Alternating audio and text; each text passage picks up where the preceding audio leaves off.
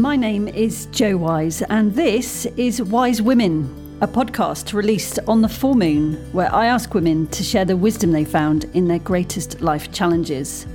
And new for this series, I also asked them to name the men that supported them through their darkest moments. This podcast is released every full moon because in ancient times, our female ancestors would synchronize their cycles with the cycles of the moon to make their connection, their creativity, their cleansing even more powerful. And the full moon is a wonderful time for communication and expression. My hope with these podcasts is that the story you're about to hear brings healing to the woman who's sharing it, knowing it's being heard by her sisters, but that parts of the story may resonate with your experiences and bring healing to you as well. So, my wise woman guest this time is Grammy nominated German born singer and musician Deva Premal. Deva and her partner Miten have millions of fans all around the world and are best known for introducing Sanskrit mantra to the mainstream. Now, my original interview with Deva about her close connection to and love of the Gayatri mantra took place before coronavirus became a global pandemic. So I felt it was important to update our conversation and find out how Deva is thinking and feeling about everything that's going on.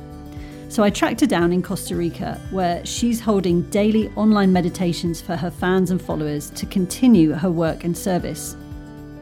At the end of our chat, you'll hear me singing to Deva, so have your volume control close by. But first, I asked for her take on current world events. I feel that my take is pretty much the take of, I think, every awake person on this planet right now. And that is that we are really thrown into a very new uncharted territory altogether. And I think there's never ever been a time where really everybody has the same thoughts. Like everybody is thinking coronavirus most probably all day long, more or less. You know, it's like an underlying theme. And we've never had that on the planet that we all have the same focus. Unfortunately, that focus has mostly fear attached for most people fear and panic and the unknown and the uncontrollable and the fear of death and fear of fut- like future so it's it's it's a it's a time when we really need to be aware not to succumb to that fear and to really lift our spirits and our thoughts consciously again and again out of the future into the moment and do the best we can. It's quite bizarre, isn't it, that I think you said there, everybody's thoughts are the same. To wake up in the morning and, you know, be thinking about coronavirus and knowing that everybody around the globe is thinking it as well. It's really quite a bizarre phenomenon. It's very, very bizarre. And the other bizarre thing is like when you WhatsApp somebody, you know they're going to be at home. I mean, that's never happened before. It's not like, where are you right now? You, of course, you're at home, and uh, it's it's such a unifying thing in a way because we are all in it. Um, Miten and I happen to be in Costa Rica, and it's just uh, the way existence arranged it all. And there's really no reason for us to leave because, I mean, where where better to be than in a place where we are pretty much in nature. I mean, totally in nature. And yeah, and just uh, do what we can from here, which is our daily online meditation. I don't know if you know about that. I do, yeah. Yeah, so that's a. It's been a really beautiful uh, central point of our day every day. You you said, Deva, that you're in a, a very safe part of the world. It feels safe, and that you obviously have a lot of spiritual tools as well at your side. But do you ever find yourself succumbing to fearful thoughts, or are you feeling pretty stable about it all? Actually, when it first happened, I found myself much more fearful. Um, right now, I must say here the psychic space is very, very free. You know, there's, there's hardly any people here. So I think I'm I'm lucky that I'm not uh, bombarded with a load of fear, which in cities and stuff must be very, very strong. And I think we do take on the, the, the field, you know, we take on the thoughts around us as much as create our own. So right now I'm in a in a pretty relaxed place in a like let's see what the future brings. it's so unknown. I can't even like when I try to think about the future, it all gets very pixelated and blurry, and I have no idea. well, I loved what you said at the beginning about constantly bringing your thoughts back and lifting them and making sure that you're contributing to good psychic energy to use your terminology mm. as well. And I saw on your social media feed, actually, Deva, that you feel sound healing is incredibly beneficial. And that's not to take away from any conventional guidance we're being given, but chanting, mantra, sacred oh. sound can be a tremendous spiritual tool, can't it? Absolutely. There's so many benefits to it. One one of one of it is obviously the the calming effect that it has on our nervous system. So when we are calm and relaxed and, and not in fear or stress, then our immune system is is you know obviously is much stronger than when we are stressed out or tense. So that's the big part. And the breathing, you know, just to to sing and breathe and charge ourselves with oxygen, which is the most important thing now in the face of this virus that affects our lungs and our oxygen levels and all that. So, so there we are strengthening that part. And um, now I also hear more and more that um, humming actually um, strengthens the or increases the nitric oxide in our bodies, which helps um, keep things oxygenized and actually humming does that in the mouth. And I've, I've heard I have to verify that still that it's actually antibacterial antiviral. And the chanting is a practice that brings us completely into the moment and and into that feeling of connection. Well Finally, Deva, my favourite idea, I think, is this idea of washing your hands to the Gayatri mantra. Uh, it's been suggested that people sing Happy Birthday here in the UK because it takes about 20 seconds, and that's what we're being advised is to wash our hands for 20 seconds. But I've seen quite a lot of your fans and followers suggesting that we sing the Gayatri mantra. And our podcast, of course, was all about the Gayatri mantra and how powerful it was. Imagine if we were all singing that while we were washing our hands. That would be incredible, wouldn't it? Yeah, we actually put that out like last week on, on, on our channels as a, as a suggestion. We're washing our hands constantly. Let's, let's use this time to not only do this consciously, but do it with gratitude, invoke the sacred light of the Gayatri at the same time, and also give thanks to water. We know that we can wash our hands, that there's water, that there's, in, you know. So yes, it's been it, has been uh, going around, which I'm very happy about. Well, I've actually given it a go as well, Deva. So I wondered if you'd like to hear me washing my hands to the Gayatri mantra. Yeah, I'd love to hear it. Okay, here we go.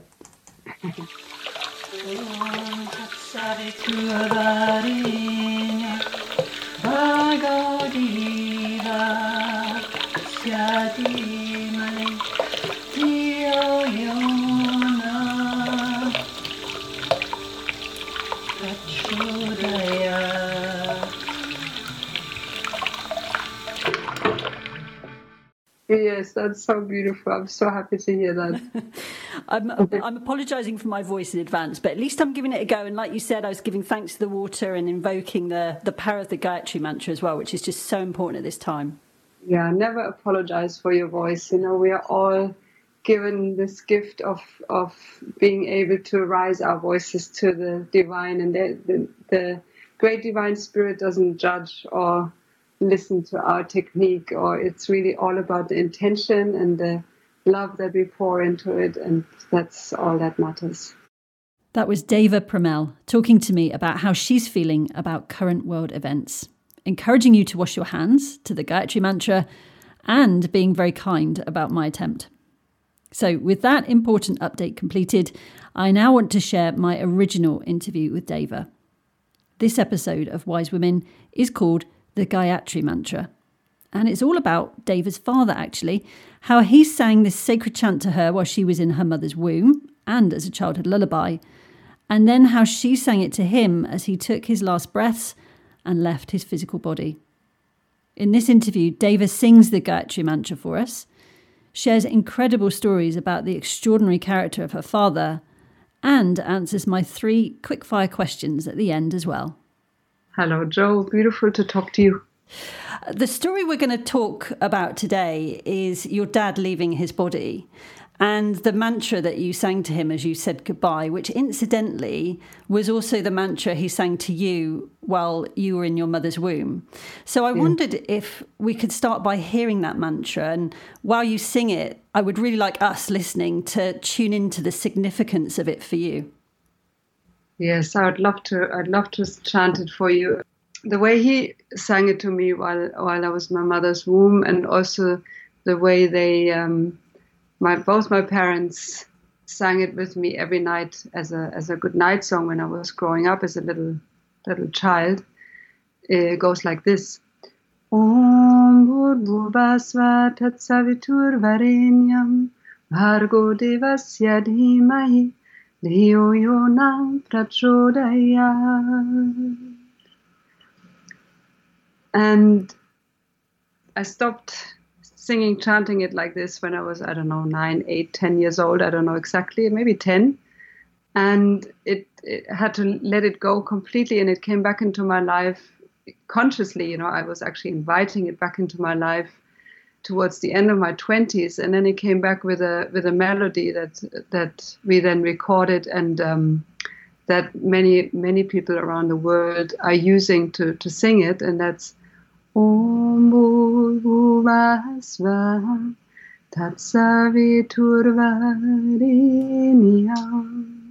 Bhargo Devasya Dhimahi Dhiyo Yona Prachodaya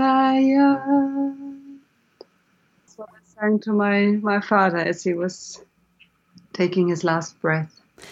Uh, Dave, I want I want to ask you more about um, your father leaving his body, which I know is how you see it. You don't see it as death or dying; it's you know leaving your mm. physical body.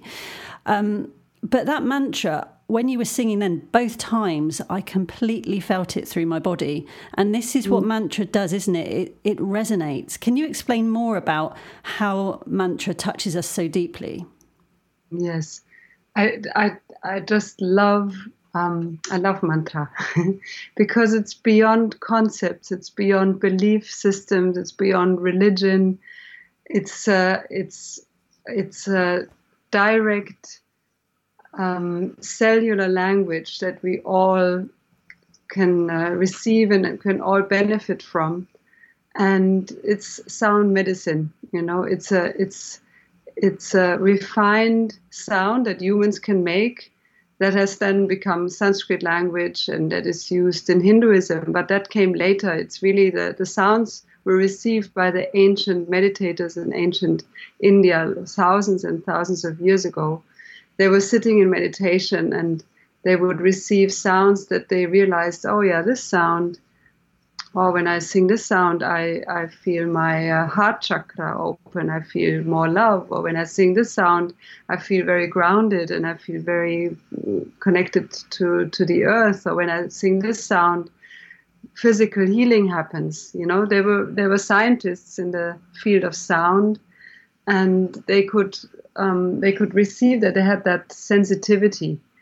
And then that became the mantras you know then later we would connect you know deities to it, to it in the form of certain deities that would make it easier for us to understand the the flavor and the focus of each of these sounds. But you know that that came more like a like a, help for us humans because we like to see things, we like to see the form of things, and it's easier for us to understand concepts if there's stories attached to it or mm. or human you know human features attached to it. But I, really, it's it's like a, it's medicine. Yeah, I saw a quote from you online the other day, actually, Deva, where you, I think it was something like you'd said that um, mantra was like a password for the soul. which I think is so good. And I've heard Miten, your partner, um, say that as beautiful as mantra is, and people love to hear it and uh, uh, take part in it, it's actually not entertainment, is it? No, it's not entertainment. It's that's it's it's prayer. You know, it's prayer, and and prayer is not uh, something. Often we understand prayer as, as asking for something you know, for me, prayer is really uh, a direct communication and connection uh, with with with the divine spirit, you know, or with our higher self, or with cosmos, or with existence, or with God, or whatever we want to call it. And and for me, mantra is so such a pure form because we are not using our own language, which has so many concepts attached to it and so much is so loaded in so many ways. You know, we are. It's a pure um, channel that we can pour our devotion and our gratitude in and, and just sing with all our hearts our our gratitude to for this for for this uh, life that we've been given you know whatever it brings. And um, it's it's it's so important that we go beyond the the uh, the language barrier you know where we where we yeah, which we are so caught in most of our days, you know, because we use language all the time. Mm. So this is a very pure way of of um, using sound, using words, but but uh, speaking the truth, basically.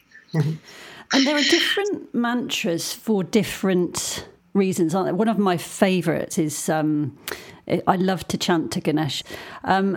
But let's go back to the Gayatri mantra, uh, which is this special one for you and your dad, which I'm going to talk more about in a second. What does the Gayatri mantra actually mean? What is it for? Is it able even to be translated? Yes, you know, you can untranslate every single word uh, because it is Sanskrit language and that then used then was spoken. Now it's no more spoken. So the literal meaning of the Gayatri mantra is we meditate upon this adorable or enchanting source of all things.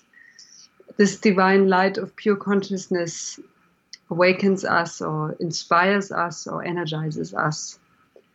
And uh, so it's really the light. You know, the Gayatri mantra is to invoke the light, also reflected in the sunlight, and uh, it's it's a mantra for enlightenment of all all being of all living things of all beings on the planet and uh, that's also again what makes it so universal and so free of any idea of what divinity looks like you know because when you when you chant to ganesh then comes the the picture of what ganesh looks like you know with the elephant head and and all these things. And if you if you you know some people also might get turned off by that because it's not it doesn't you know then that like we didn't grow up with these things with these deities like that you know so for us western people it could kind of throw us you know off and and not and and distract us from the true power and meaning of it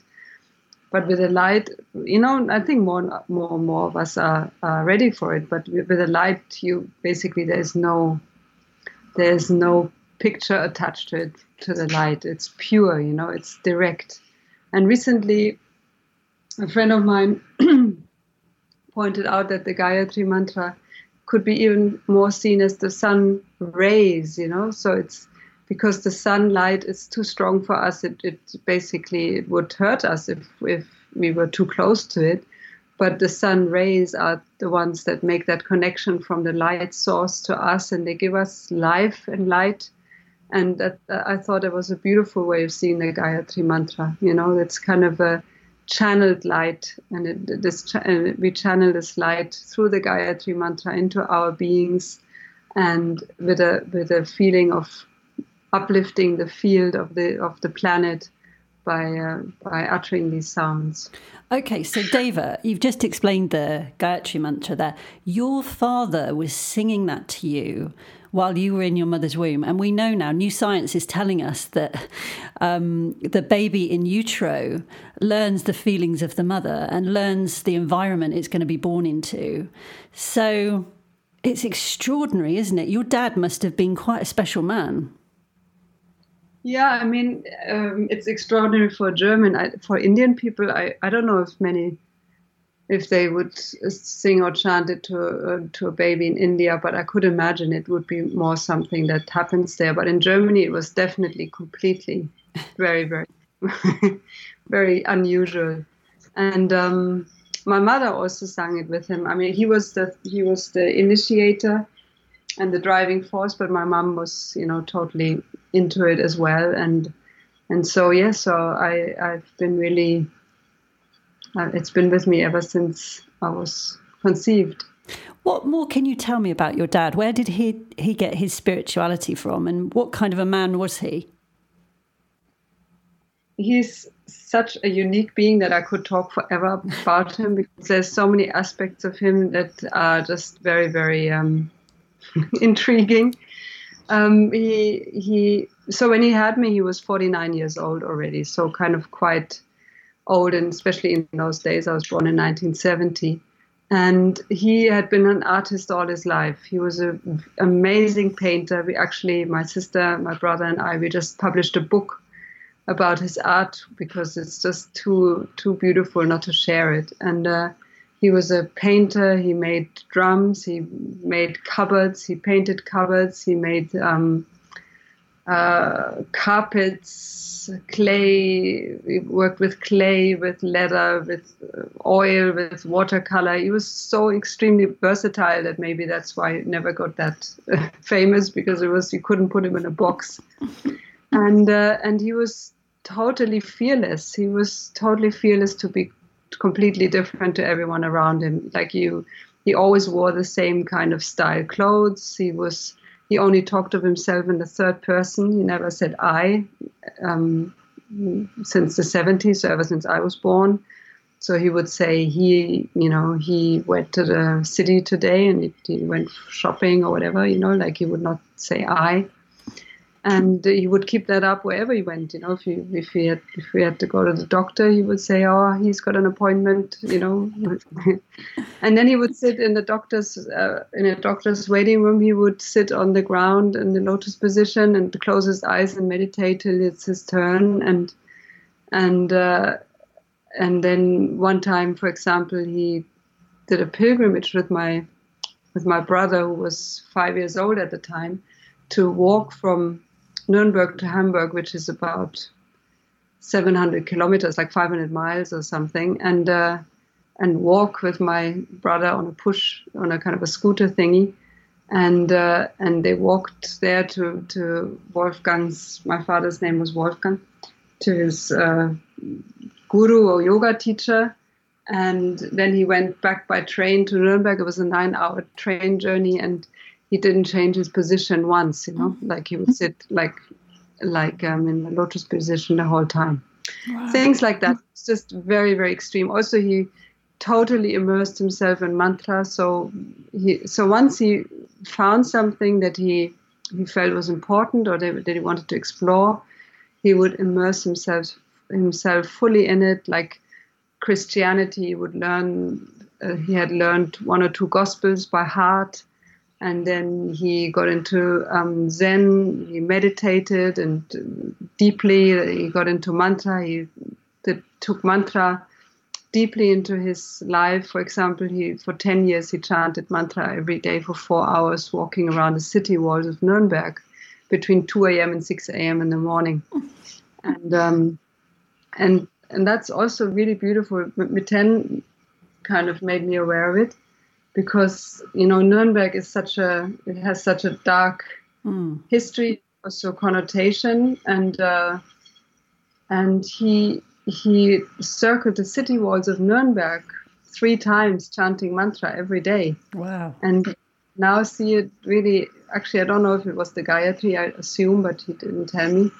He was like a prayer wheel, you know, around the around the city walls of Nuremberg. You know, I felt like so Miten was like maybe that was his way of, you know, bringing some good karma, some light into that dark darkness there. And um, yeah, so so that's that's Wolfgang pretty much. Uh, well, am I right in thinking though, Deva, as you were growing up, you didn't quite appreciate what you appreciate about him now? It was you wanted to fit in, didn't you, at that age?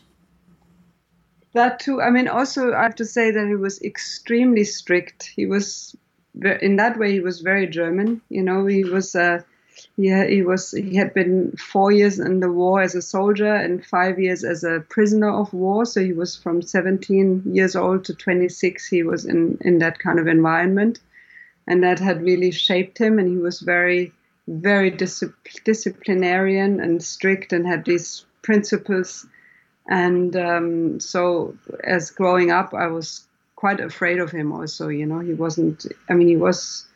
I felt loved, and he was very. He had a great sense of humor. He loved to laugh, but he was also just very strict. And if you didn't, you know, like kids are quiet and you're on time, and you know, very German kind of principles. And um, so, growing up, I was just I, I just felt more this kind of sense of fear uh, for him and and uh, yeah it's difficult to say but only when I was a teenager I really started appreciating him because I really I realized how much he wanted me to be just the way I was. He had no agenda for me how what I should do with my life or what I should become or you know he was totally uh, respectful of, of of my freedom and um, and whatever I chose he would support. So that I really that that was such an, a great quality in him. And so actually only when I was a teenager I really I started seeing you know his value his uh, his qualities you know um, more and um, and then when when when the mantras came back into my life like around 27 then of course then I only started you know realizing wow you know what a gift he'd given me that yeah. early on yeah. Oh my goodness, it's huge.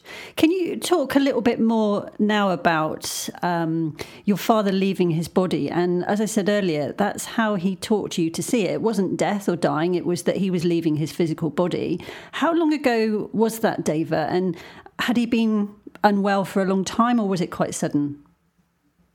Yeah, so um, so yeah, I grew up with that. That he he always uh, you um, left the body rather than we weren't kind of allowed to say somebody died. So it, it, was very natural for me to, to, to the concept of reincarnation and and uh, and yeah, it was just very natural to me already growing up as a child. And he was um, it was in two, 2005. He was 83 years old, and he was actually in very good health pretty much until the end but then he got some he, just before he left his body he got more weak with some pneumonia or something and then he he had some kind of um, what did he die of some kind of uh, thrombosis i think you say mm. but mm. Um, it, it went actually really fast and what's beautiful is also that he and also my mom who also left her body 11 years later they both walked out of their apartments to the to the ambulance you know they were oh, not wow. there but they didn't get carried out. You know, they dignified. You know, they left their apartments, and and then they were both. And actually, my mom too, were in a coma for for either t- he was in a in a like unconscious like the last day of his life, and that's when I could get back with Miten from from Cologne. We were not far away, which was also just an amazing coincidence that we were so close. You know, we could have been in Australia or in America or wherever, but we were in Germany and we could drive back during the night to be back there in the morning. And they said you know, it could happen any time that he would leave his body. And then we sat with him for the last eight hours of his life. We had to. It, it was really meant to be, you know. I I uh, secretly always wanted to experience that how it, how it is to, to be in somebody leaving their body because I feel it's one of the biggest honor to be able to be there and, and hold space for that and be invited in that. And and um, I'd never experienced that in my life although Miten and I played and sung quite a few times for people on their on in their last hours or days but I'd never actually been there for that moment, and and I and, and to be able to be there for my father was like I really wanted this to happen, but he was in intensive ward, and um, and we were only allowed two people at the at the time to be with him because there was somebody else in the room as well, and they didn't want 15 people around the bed, so we had to take turns, and uh, and it, it's just luck that I it was my turn.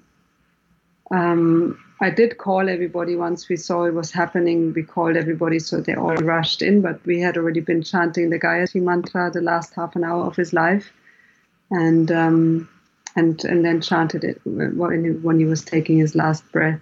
Goodness. and it was just uh, I, I just felt I'd received the biggest gift to be able to give that back to him and to to be also you know I'm sure you've heard this that they say it's that the hearing is the last sense that goes so like even if somebody's unconscious usually or they, I don't know how we know this but that that people can still hear so yeah it was just a divine divinely orchestrated and did you feel anything in that moment when he died?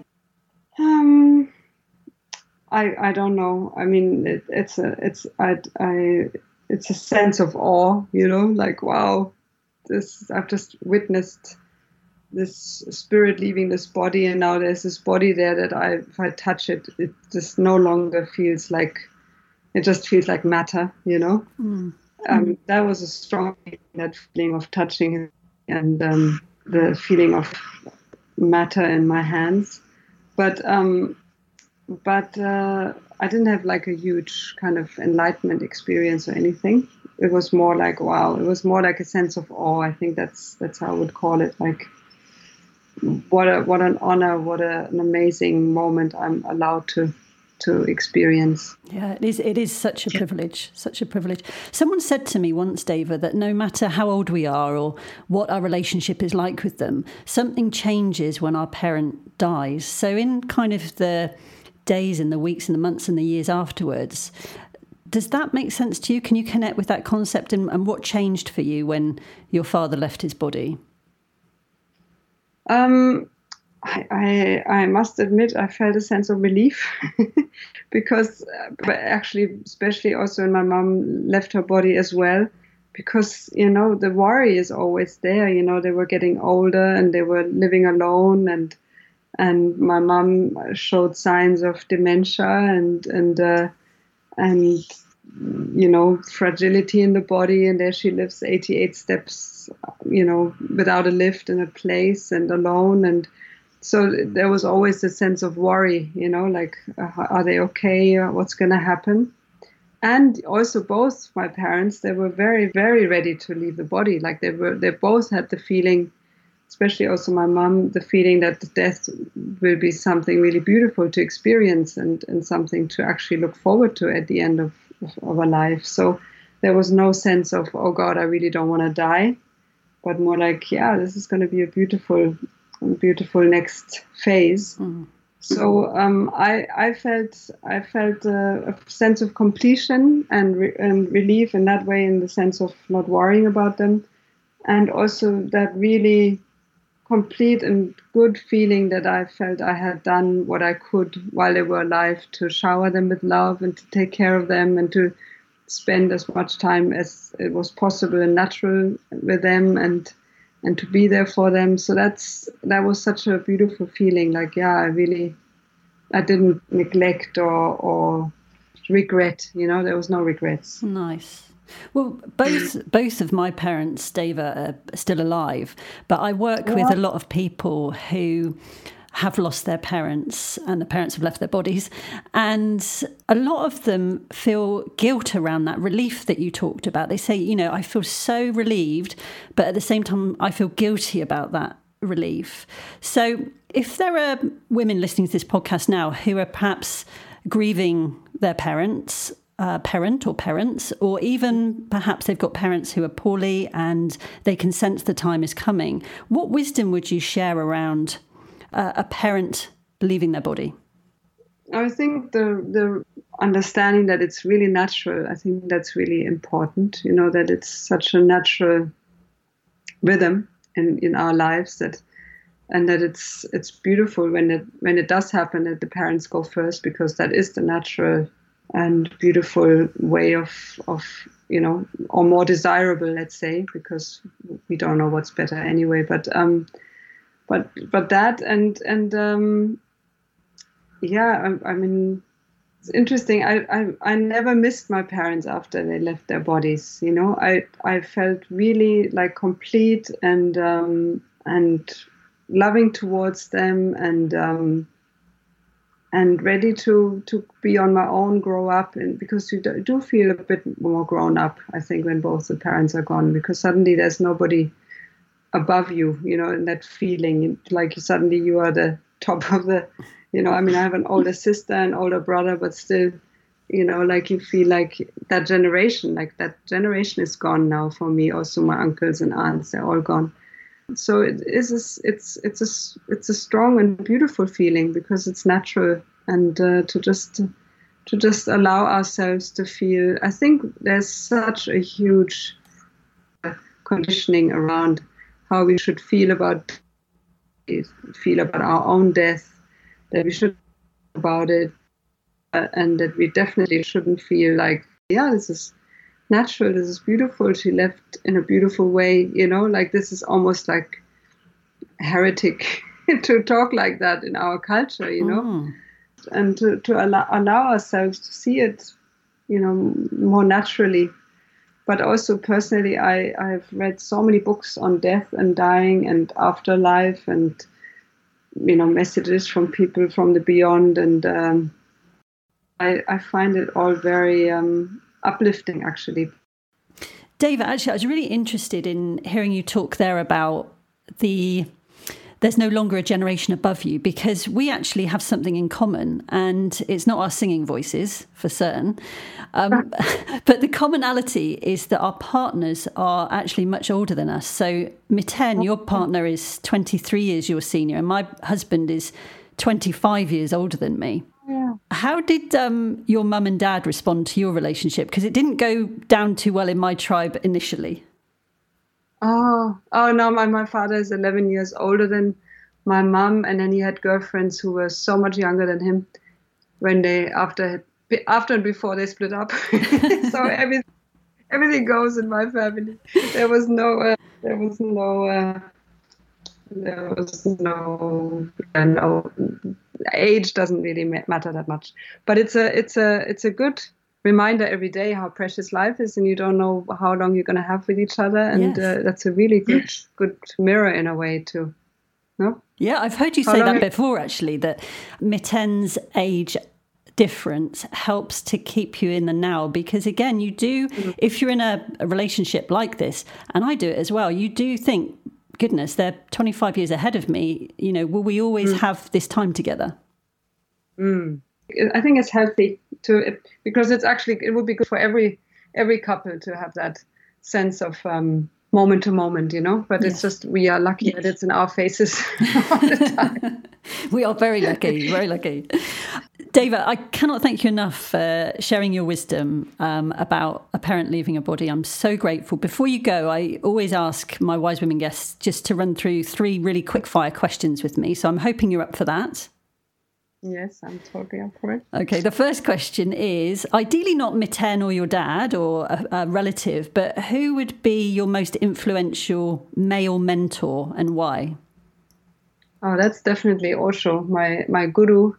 I've been with Osho since I was 11 years old, and uh, he's my guiding light. And uh, and uh, yeah, he's really lit up my my path the whole all these almost 40 years now.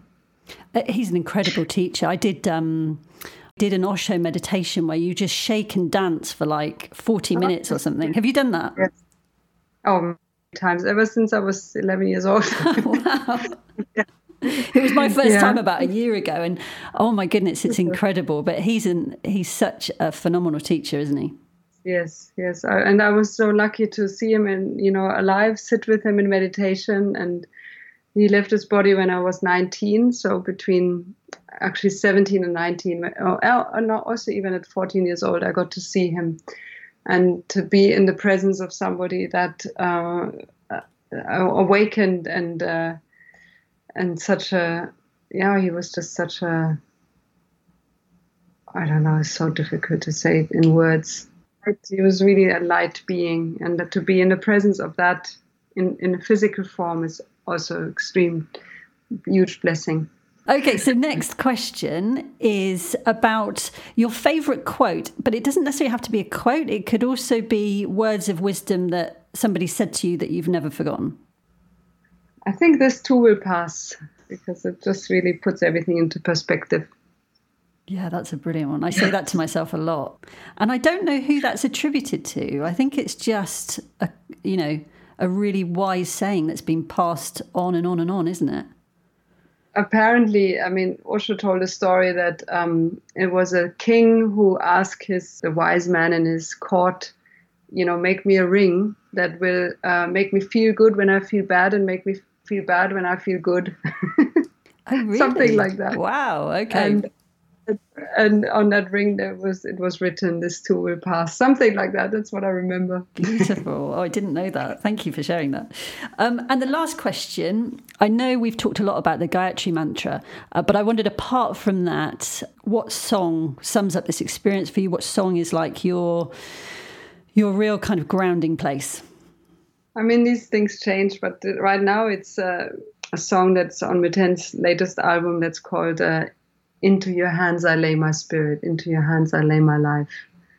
And that's that really sums it all up. That that's the I think that's the most beautiful feeling we can live with, you know, that sense of trust, surrender, and uh, joy in that.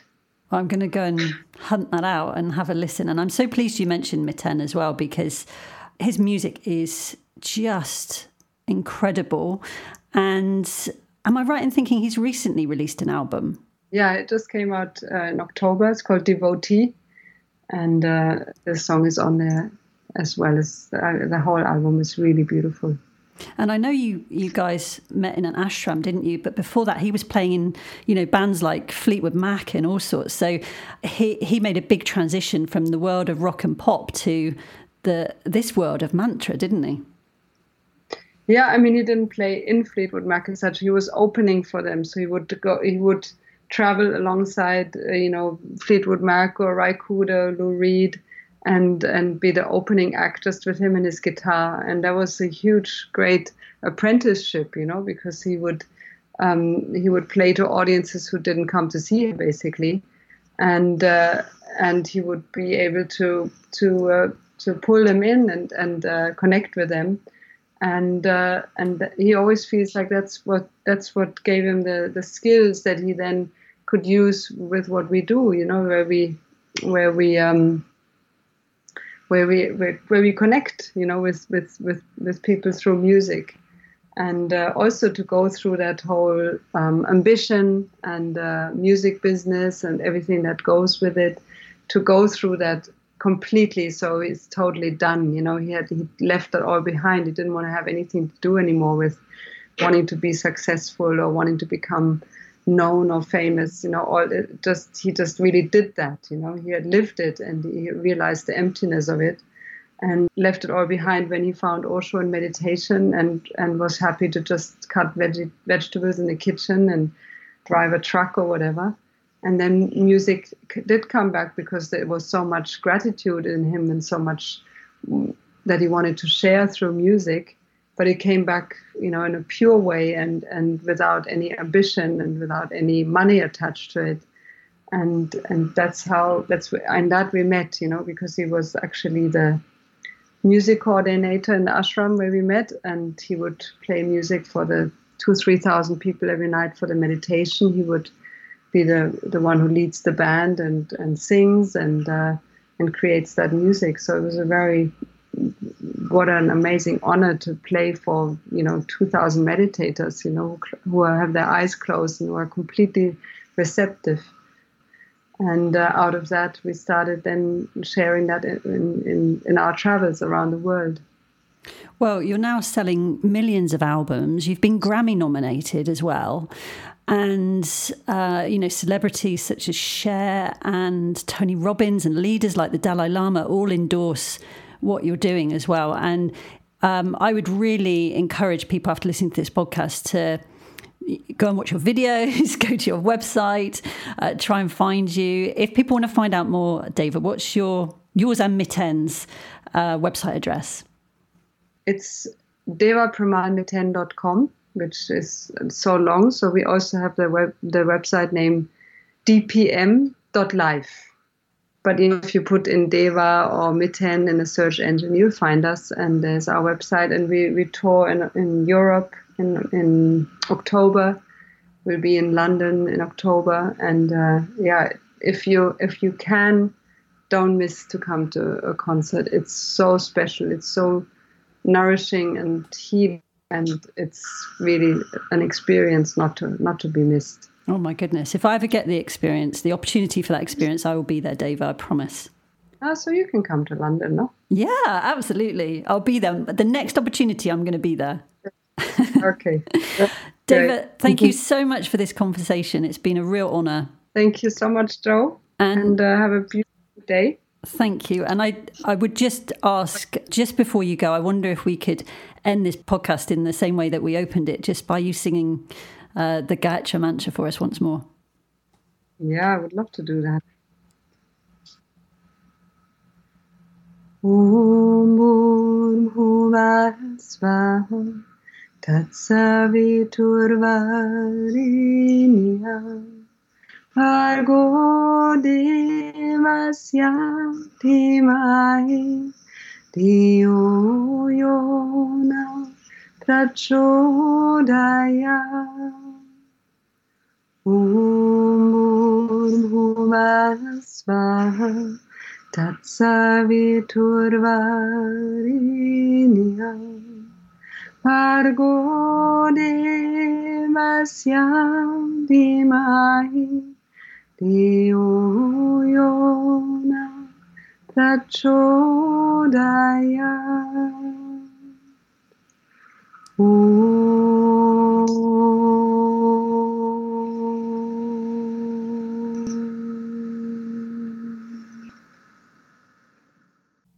To listen to more Wise Women podcasts, visit the website www.wisewomen.org.uk. Remember, wise is spelt with a Y, W Y S E, wisewomen.org.uk. You can also subscribe via Apple Podcasts, Spotify, and other good podcast platforms. Thanks for listening.